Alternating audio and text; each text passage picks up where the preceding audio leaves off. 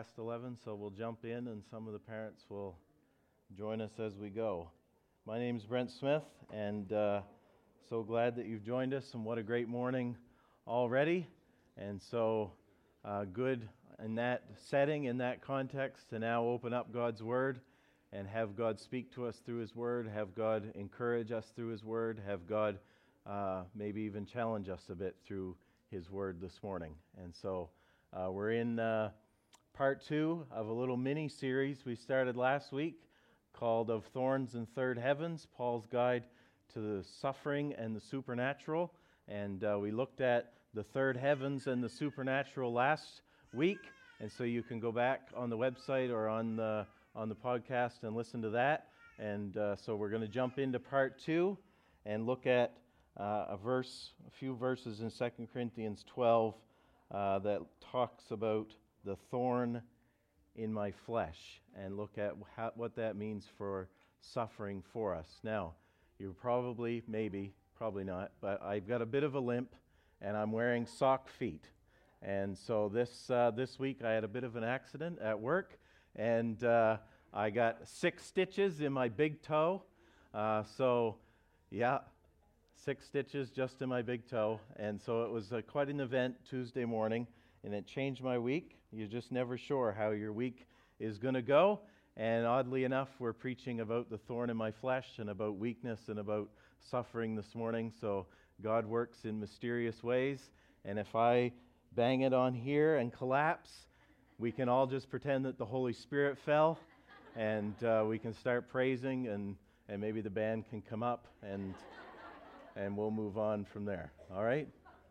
So I've been doing all right. I also haven't stood for 45 minutes, so we'll see how this morning goes. Mark said I should get a little stool and a desk and, and, uh, and my laptop and be like a hip, trendy pastor. Instead, I'm up here in my sock feet. So those days are long gone of being hip and trendy. So here we go 2 Corinthians 12. And uh, just like we looked at last week, uh, when we looked at the first few verses of 2 Corinthians 12, uh, there's some difficult things. There were some difficult things when we looked at Paul's third heaven vision, and some of us might get hung up on some of those things when Paul's talking about out of body experiences and uh, in Acts 18, he's talking about a trance, and we talked about these supernatural things. Some of those things are make us a bit uneasy, make us a bit uncomfortable. And uh, in the same way, I think maybe there's some things that we're going to look at this morning that we might get a bit hung up on, uh, things that might we, we might find a bit uncomfortable or a bit challenging. And so I think it's important for us uh, right off the get go just to fix our eyes on Jesus. So thankful for the worship time leading into this. And uh, I was thinking this morning, when we come to church, when we come to the, the gathered body like this, I think it's good to come uh, prepared. And so it's good to be in the Word. It's good to prepare yourself to gather together. How does God want to use me this morning? Who could I pray for? What could I bring? So encouraging to see the gifts and the contributions that were brought this morning. So I think it's good to come prepared. I think it's good to come expectant. We're coming expecting God to work. We're coming expecting God to speak. We're coming expectant for God to do something in us and through us. And I think it's good to come dependent.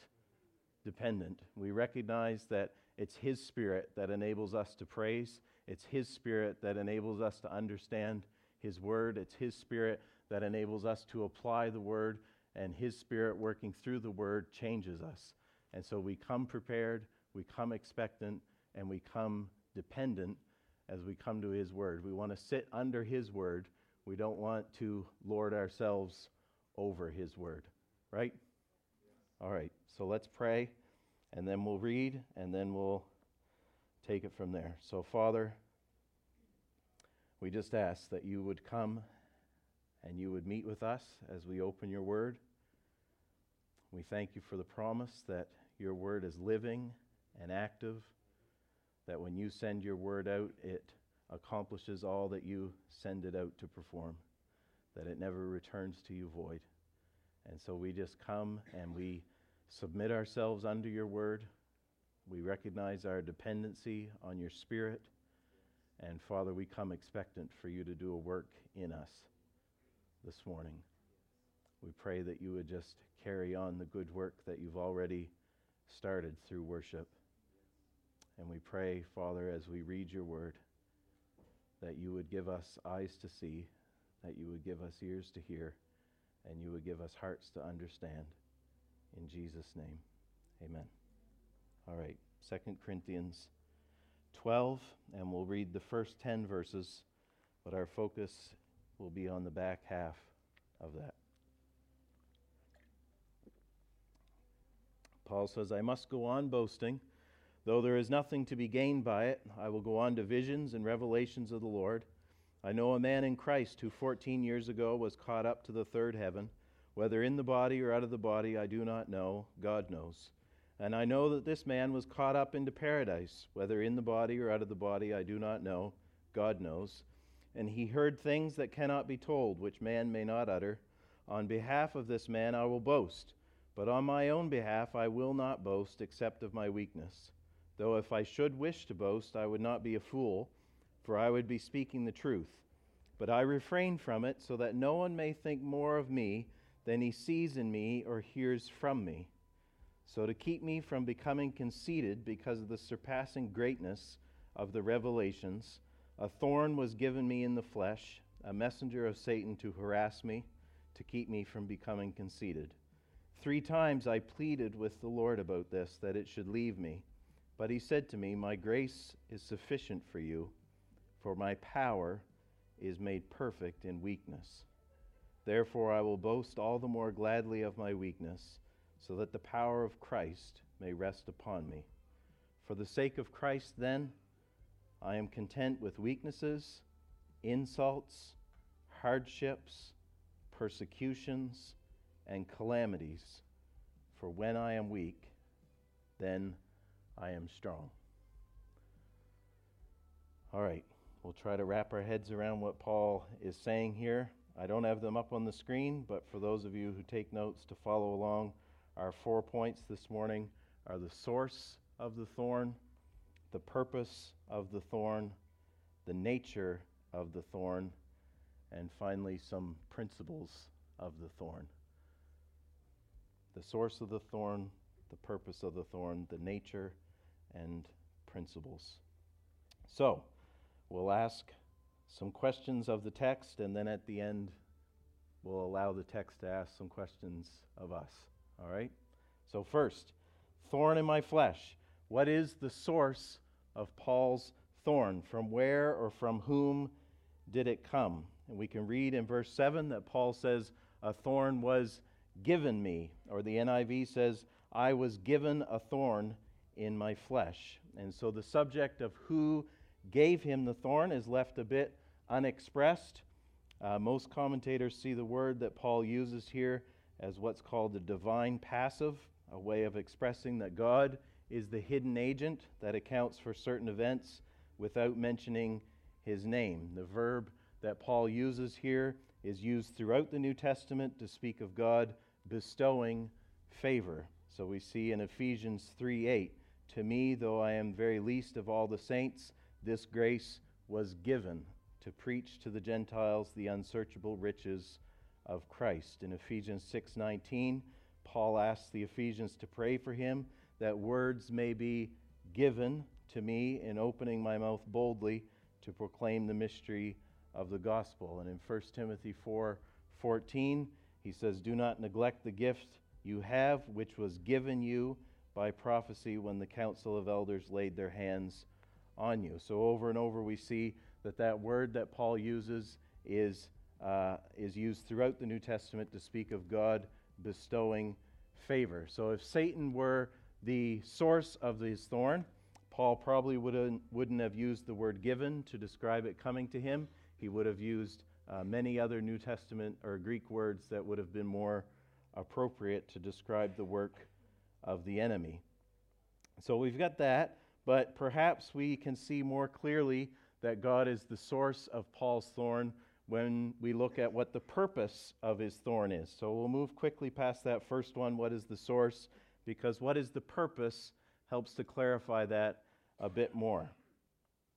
So, Paul tells us twice in verse 7 that the thorn was given to keep him from becoming conceited about his heavenly vision. So, the, the, the vision that he describes in the first few verses uh, that we looked at last week, Paul has an ecstatic heavenly vision uh, where he hears things he can't repeat. It encourages him, it builds him up, as we looked at last week, a special grace in light of how hard his ministry would be. Uh, but on the back end of that vision, we learn that Paul is given this thorn to keep him in humility, to keep him from being puffed up about his vision. So when we see the purpose of the thorn, we know that Satan could not be behind it all. The purpose of the thorn is humility, and Satan is not interested in producing humility. Satan would love for nothing better than to see Paul walk around with his chest out, with his gold chains and his white suit, and just be, hey, look at me. I'm the man with the heavenly visions. I'm the man with the heavenly revelation. God spoke things to me that cannot be uttered to the likes of you guys. He would love Paul to be consumed with that pride of how God had blessed him with that heavenly vision. To quote NFL Hall of Fame receiver Terrell Owens, I love me some me. he would love Paul to be strutting around Greece just saying, I love me some me, right? So when we see the purpose, things get a little clearer. Paul tells us in Philippians 2 Have this mind among yourselves, which is yours in Christ Jesus, who, though he was in the form of God, did not count equality with God a thing to be grasped but emptied himself by taking the form of a servant, being born in the likeness of men, and being found in human form, he humbled himself by becoming obedient to the point of death, even death on a cross. So, humility is associated with Jesus. Humility is a Christ like character in people, and it's not an item on Satan's bucket list to work in you. He wants to humiliate you, but he doesn't want you humble. The fact that Paul says the thorn was given to him points to the source of the thorn being God. The fact that Paul says the thorn was given to him to keep him humble from being conceited points to the source of the thorn being God. So, at this point, we should probably have one big burning question on the front of our minds. If you've been following along, if you look at that verse behind me, there should be one big question right there. If you are saying that the source of the thorn is God, then why in the wide world of sports does Paul say that it was a messenger of Satan to harass him? Can we go back to the third heaven sermon? you thought that one was difficult. So, we haven't worked through all the hard stuff yet of 2 Corinthians 12. So Paul says that he has a thorn that was given to him to keep him from being conceited, and he also calls that very thing a messenger of Satan to harass him. So, a basic summary of what Paul is communicating here is this Satan pierced him with a thorn from God. If I could boil it down to one sentence, Satan pierced him with a thorn from God. Some of us might be more uncomfortable with that than Paul talking about going into a trance and going to the third heaven, right? Does that bother us? Uh, Paul says he was given a thorn. It appears that the source of the thorn is God to keep him from being proud, to keep him from being conceited, but he also says that that's a messenger of Satan to harass him. Does it bother us? Does it bother us that it doesn't bother Paul? Paul seems to very easily and comfortably say that Satan gave him a thorn to harass, and God gave him a thorn to make him more holy, and they are one and the same thorn. the same suffering, the same affliction, the same weakness. In order to make sense of that, we have to understand that God often uses the devil to accomplish his purposes. Now, I know trying to wrap our heads around the sovereignty of God is a bit like trying to wrap your heads around time travel. But nonetheless, it's there. And uh, Paul says here, uh, what Paul says here is not foreign to the rest of Scripture. Satan and God work at cross purposes. One is the giver of life, one is the thief who robs, kills, and destroys. One goes to great lengths to extend forgiveness. One is called the accuser. And they can both desire the same event to happen while looking to accomplish very different results. I'll show you that from four examples in Scripture. One is a, a, bit of a difficult passage, so maybe I shouldn't bring it up, but it's 1 Corinthians 5 5, uh, where Paul tells the church to discipline a man who is in some deep sin, and he says, by delivering him to Satan for the destruction of his flesh, so that his spirit may be saved in the day of the Lord. So God uses the momentary destruction of Satan to ultimately save the man.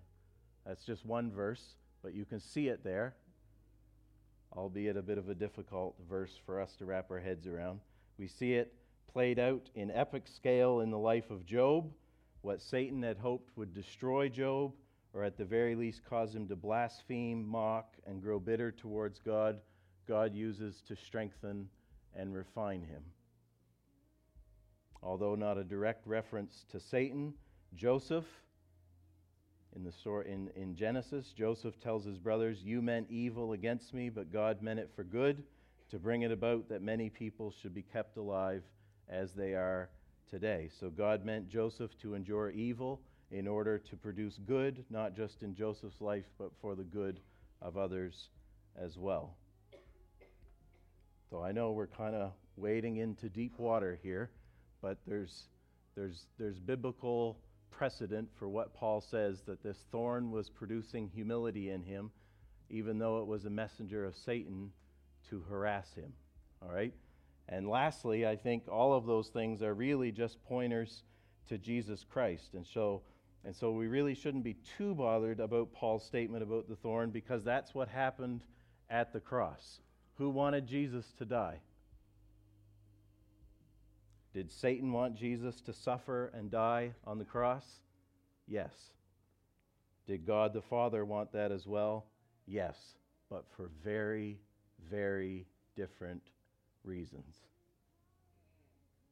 Paul is able to look at the suffering in his own life through the lens of the cross. The cross isn't just the center point of history, it's the focal point of the entirety of Paul's life. It all comes back to the cross. That's what shapes his thinking, motivates his passions, and forms his life. So, what Paul is saying in 2 Corinthians 12 is that he was pierced by Satan with a thorn from God. We'll put a pin in it for now. We'll put a pin in it. It's uh, it is hard to wrap your heads around it.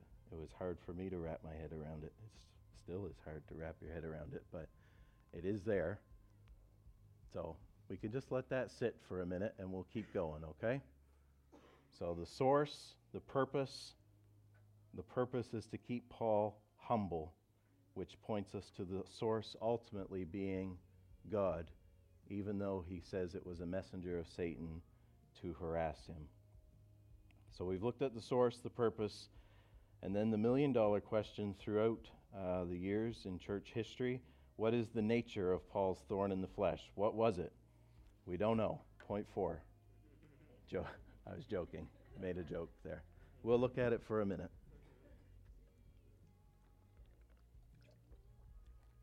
Just because Paul doesn't say specifically doesn't mean that we can't put a few things together on what the nature of Paul's thorn is. Uh, first, the word translated thorn is found only here in the New Testament. Uh, in classical Greek, it's used sometimes to refer to the, the tools of war. uh, but it simply referred more often to just a splinter or thorn stuck in the body. But we shouldn't gather that this is just some mere irritation in Paul's life, and Paul is just a gigantic wimp like myself. Uh, whatever it was, it must have been excruciating because if you can rewind a bit to 2 Corinthians 11, right, this guy went through some stuff, right? If you look at that list in 2 Corinthians 11, right, Paul is basically the Chuck Norris of apostles, and he is able to endure a lot of things. So when we get to 2 Corinthians 12, and he's talking about pleading to the Lord for this to be removed, right, it's not just some minor irritation in his life. Paul says that he pleaded three times for it to be removed, which could mean that in one singular event, Paul passionately called out on God for deliverance three times, like when my daughter Lydia cries out with a loud voice, I'm hungry, I'm hungry, I'm hungry, right? She is communicating passionately through saying it three times her state and her need for deliverance from that state. Uh, another possibility is that this is just a phrase or an expression, uh, Paul's way of saying he repeatedly called out to God for deliverance. He prayed at length. If I prayed it once, I prayed it a thousand times, sort of, sort of thing. So whether Paul is communicating the strength of his prayer or the length of his asking of God, or both, either way, he was not delivered from that. But what exactly was the thorn? And uh, if you can imagine this, believe it or not, people have spent a lot of time developing theories about what Paul's thorn could have been. Imagine that. Christians spending a lot of time thinking about things that the Bible isn't clear about at the expense of thinking about what God is clear about and being in wonder of that. Instead of marveling, wow, God's grace is sufficient for me, his power is made perfect in my weakness. We dwell on what is this thorn and why didn't Paul want us to know? And what conspiracy lays behind this? And how does this thorn connect with the thorn mentioned in Ezekiel? And how does America and North Korea play into this? Instead of just sitting and marveling that his grace is sufficient in the midst of the thorn. So we'll spend a minute here uh, the interpretations can be summed up into four, uh, in four areas. Um, some interpreters take it to be a reference to an inordinate, inordinate sexual desire or lust, but would God have told Paul to cease praying for deliverance from sexual lust? No. Would Paul have boasted about sexual weakness? No. Would Paul have been so content with its power in his life? No. So we need to be clear, first and foremost, that the thorn is not a reference to sin. This is the same man who warns us in 8, Romans 8 13. If you live according to the flesh, you will die. But if by the Spirit you put to death the deeds of the body, you will live. And in Colossians 3 5, he says, Put to death, therefore, what is earthly in you sexual immorality, impurity, passion, evil desire covetousness, which is idolatry. Or as the Puritan John Owen famously said, be killing sin, or it will be killing you. So, whatever this thorn was, it makes no sense to see it as sin in his life. Paul says that the thorn was given to him to keep him from pride. And so the Spirit is in us to put sin to death, not to make us content and rejoice in our sin. You don't kill sin with sin. Sin breeds sin, it doesn't kill it.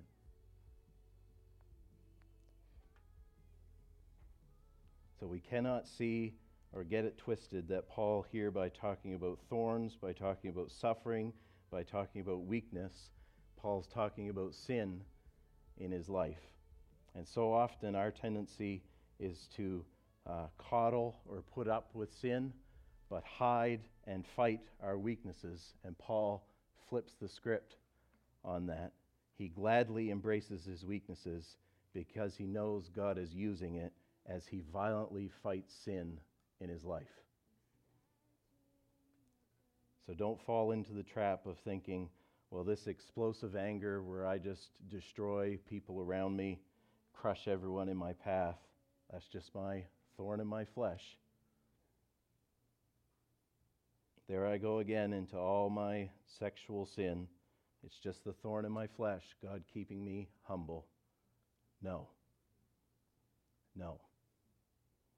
If you live according to the flesh, you will die. But if by the Spirit you put to death the deeds of the body, you will live. I think some of us this morning may have got it twisted and you've become buddy buddy with your sin, or at the very least, sin is like a slightly annoying house guest that sleeps on your couch and eats your food and won't leave. And oh, well, I asked him three times and he just didn't leave. I think we all need to grow in our hatred for sin. Sin is not our friend. Sin is not just an annoying house guest in our lives. Sin is our enemy. Sin killed your best friend, Jesus Christ. Sin mocks and ridicules your good father who gives you life and love. Sin takes every effort he can to steal your joy. Sin will smile to your face while he stabs you in the back. Sin is not your friend. And that's why Paul says, by the power of the Spirit, put him to death.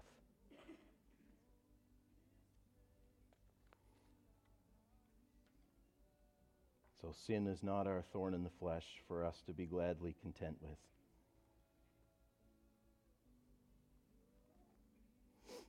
Some might interpret it that way, but I think we should look at that and firmly say, no. No. Second, some believe that the thorn was an emotional problem from which Paul couldn't shake free, perhaps hysteria, periodic bouts with depression, debilitating feelings of insecurity, etc. So that's one option. The third suggestion comes from one of the early church fathers who suggested that the thorn is simply a reference to all the enemies of the gospel who opposed and persecuted Paul during his ministry. And so, in effect, the thorn is a collective reference to all those who are responsible for the sufferings he describes back in 2 Corinthians 11. So when Paul speaks of his thorn, he means something similar to our expression, a pain in the neck. I've got a thorn in my flesh. So that's a, that's a possibility as well. Lastly, the thorn could be a reference to some form of physical affliction. Down through the centuries, many ideas have been given including but not limited to a speech impediment, epilepsy, malaria, gallstones, kidney stones, gout, deafness, dental infection, rheumatism, earaches, headaches, sciatica, arthritis, and leprosy. Many possibilities there. Okay? In Galatians, something that's interesting I find in Galatians 4 13 to 15, he says to the Galatians, but you know that it was because of a body, bodily illness that I preached the gospel to you for the first time, and that which was a trial to you in my bodily condition you did not despise or loathe, but you received me as an angel of God, as Christ Jesus himself. Where then is that sense of blessing you had? For I bear you witness that if possible you would have plucked out your own eyes and given to them me, given them to me.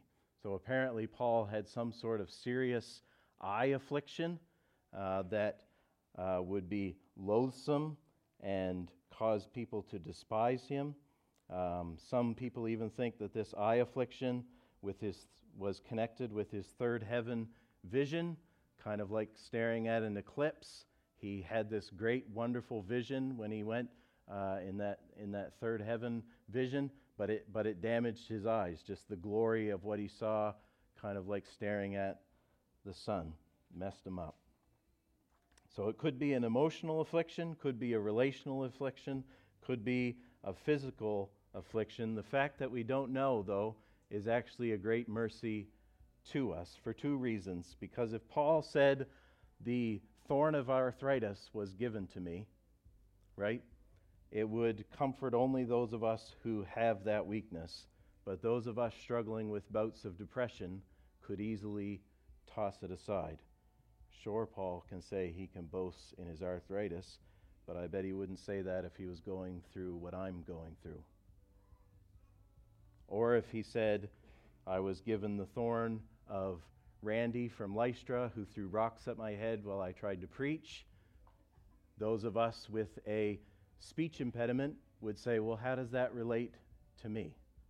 Oof, yeah, maybe God poured out grace for him while people are throwing rocks at him while he preaches, but mine is such, such uh, less than that, then surely these verses don't apply to me. If Paul was specific, we would immediately go to our default of comparison in order to wipe out the truth of this verse. So we can be very thankful that Paul, in his wisdom, led by the Holy Spirit, said, I was given a thorn of the flesh and left it at that. It's also helpful because it serves as a reminder that what the thorn is isn't the point. It's about God's good purposes behind the thorn. Paul doesn't want us to focus on the thorn, but on what the thorn produced humility, dependence on God's power in the midst of the weakness that the thorn brought to our life.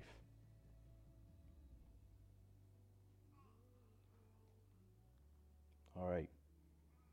So, well done. There are some big things in there, but we got through. We've looked at the source of the thorn, the purpose of the thorn, the nature of the thorn. We've asked some questions of the text, and I think it would be good to now let the text ask some questions of us.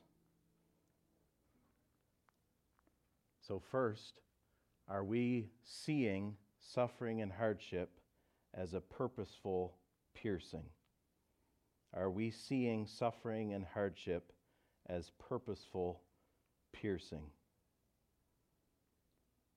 In this room this morning, we represent much emotional, relational, physical affliction. We are a people of many thorns, I would guess. There may be an element of a spiritual demonic attack in the affliction you are in this morning, but you need to know this your good Father is at work above that, and his power and wisdom is such that he can work all things together for your good. He can work all things together for your good. Even that thing. He can work it for your good. So, this thorn then will not have the final say in your life. You need to think about this for a minute. The heavenly vision did not keep sin out of Paul's life. He had the heavenly vision, and immediately pride begins to rise up. But God is at work in the thorn to make Paul more Christ like. Sanctification is often worked out through suffering than ecstatic revelations and visions.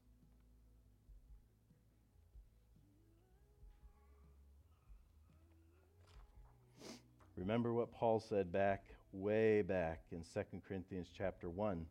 He says, We thought we had received the sentence of death, but that was to make us not rely on ourselves, but on God who raises the dead.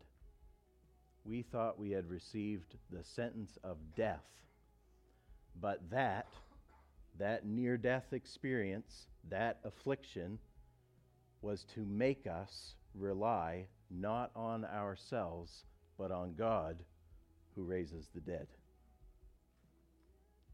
In chapter 4, he said, This light and momentary affliction is preparing for us an eternal weight of glory beyond all compare.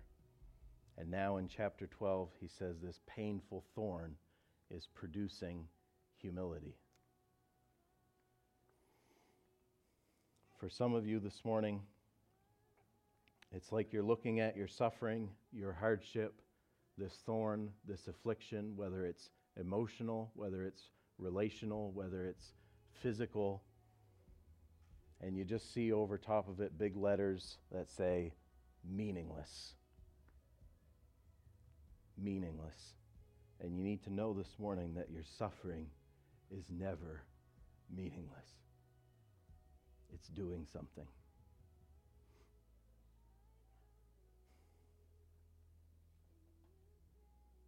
It's never meaningless.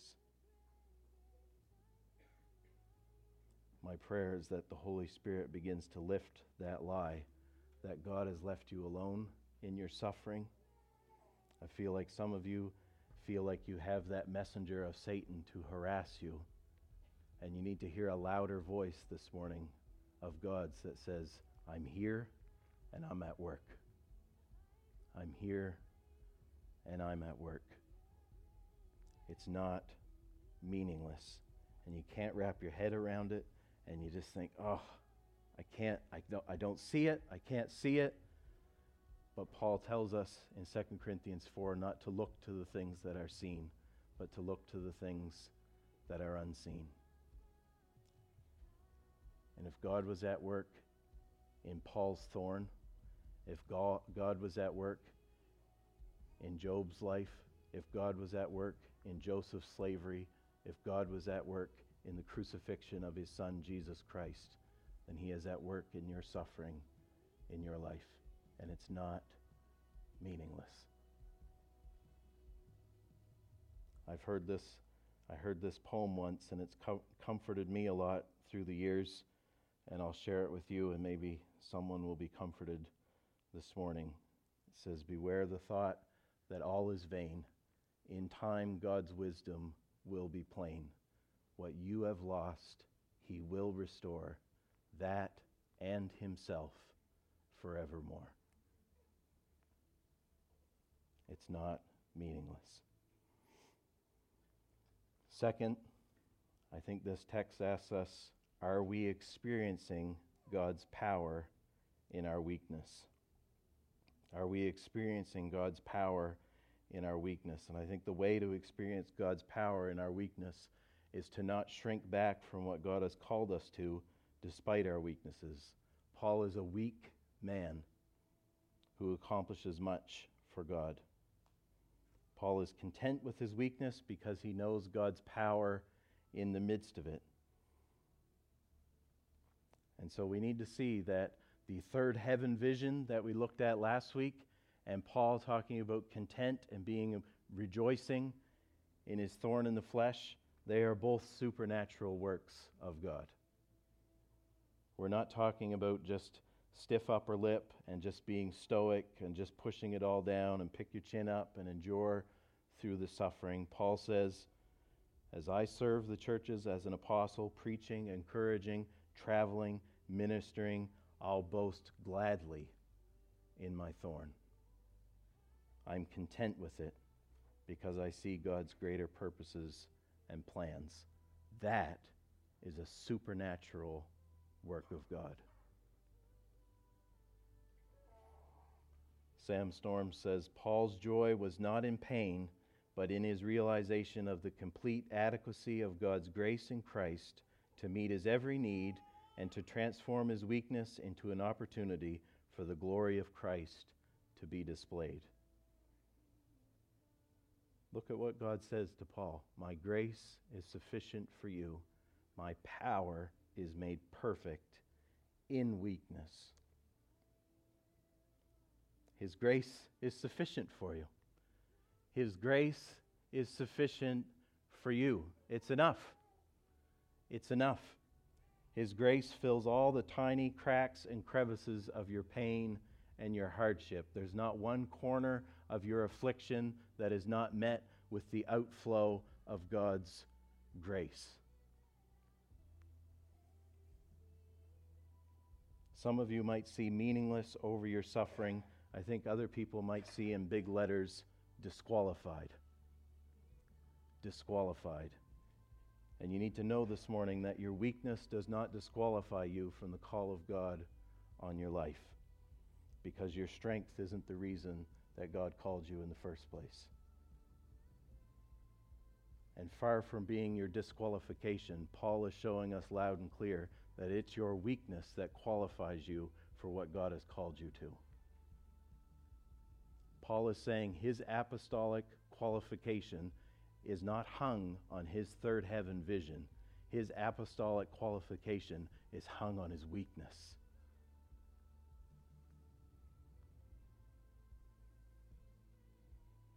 Your weakness doesn't disqualify you. It's your very weakness that qualifies you so that God's power can shine through you as you live for Him. His grace is sufficient for you. His grace is sufficient for you. In your chronic pain, His grace is sufficient for you. In your migraines, His grace is sufficient for you. When your reputation is drugged through the mud, His grace is sufficient for you. In your depression, His grace is sufficient for you. When your kids have you at wits' end, His grace is sufficient for you. In your insomnia, His grace is sufficient for you. When the doctor calls with the test results, His grace is sufficient for you.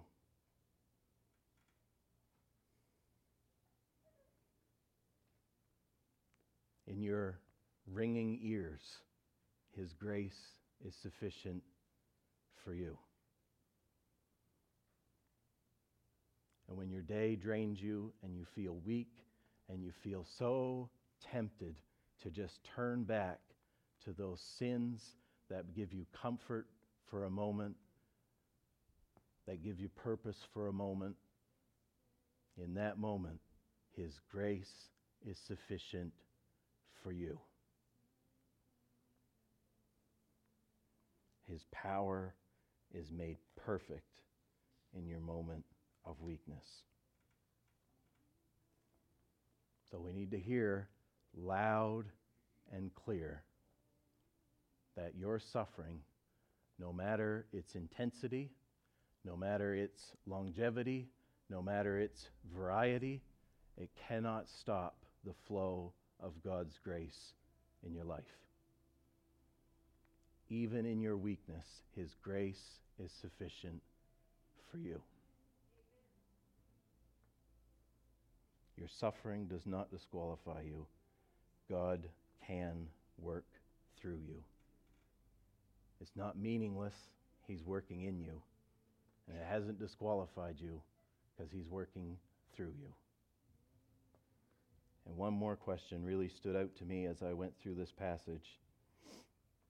So, are we seeing our suffering as a purposeful piercing? Are we experiencing God's grace in our weakness? And the last one is just simply this Are we pleading? Are we pleading? Paul says in 2 Corinthians 12:8, he says, Three times I pleaded with the Lord about this, that it should leave me. So, yes, God has a purpose in Paul's thorn. Yes, his power is made perfect in Paul's weakness. Yes, his grace is sufficient for Paul in the midst of suffering. But still, he pleads passionately, fervently. So, some of you might see meaningless. Some of you might see disqualified. I think there's others who look at your suffering and the big word over top of it is just complacent, just accepting that that's where God has you. And yes, Paul willingly embraced his thorn, but only after he pleaded with God for it to be removed. So clearly, Paul believed that affliction was something from which we can and should pray for to be delivered from and something that God was clearly able to do. And I think unless God reveals otherwise, like he did with Paul, we too should be passionately pleading for deliverance. Weakness is a ground for Christ's power. It's not its one and only condition. So we shouldn't seek suffering to experience God's grace, and we can and should pray for suffering to be removed. So are we pleading? Are we pleading for ourselves?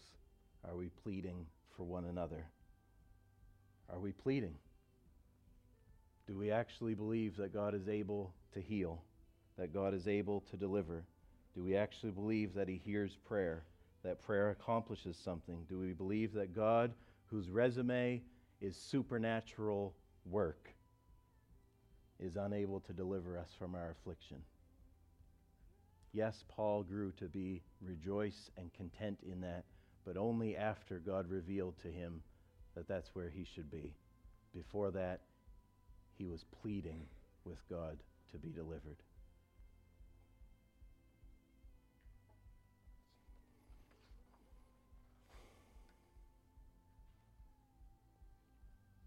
Band can come back up and we'll start to worship and hopefully pray for each other as well. And to end, we're going to sing a song that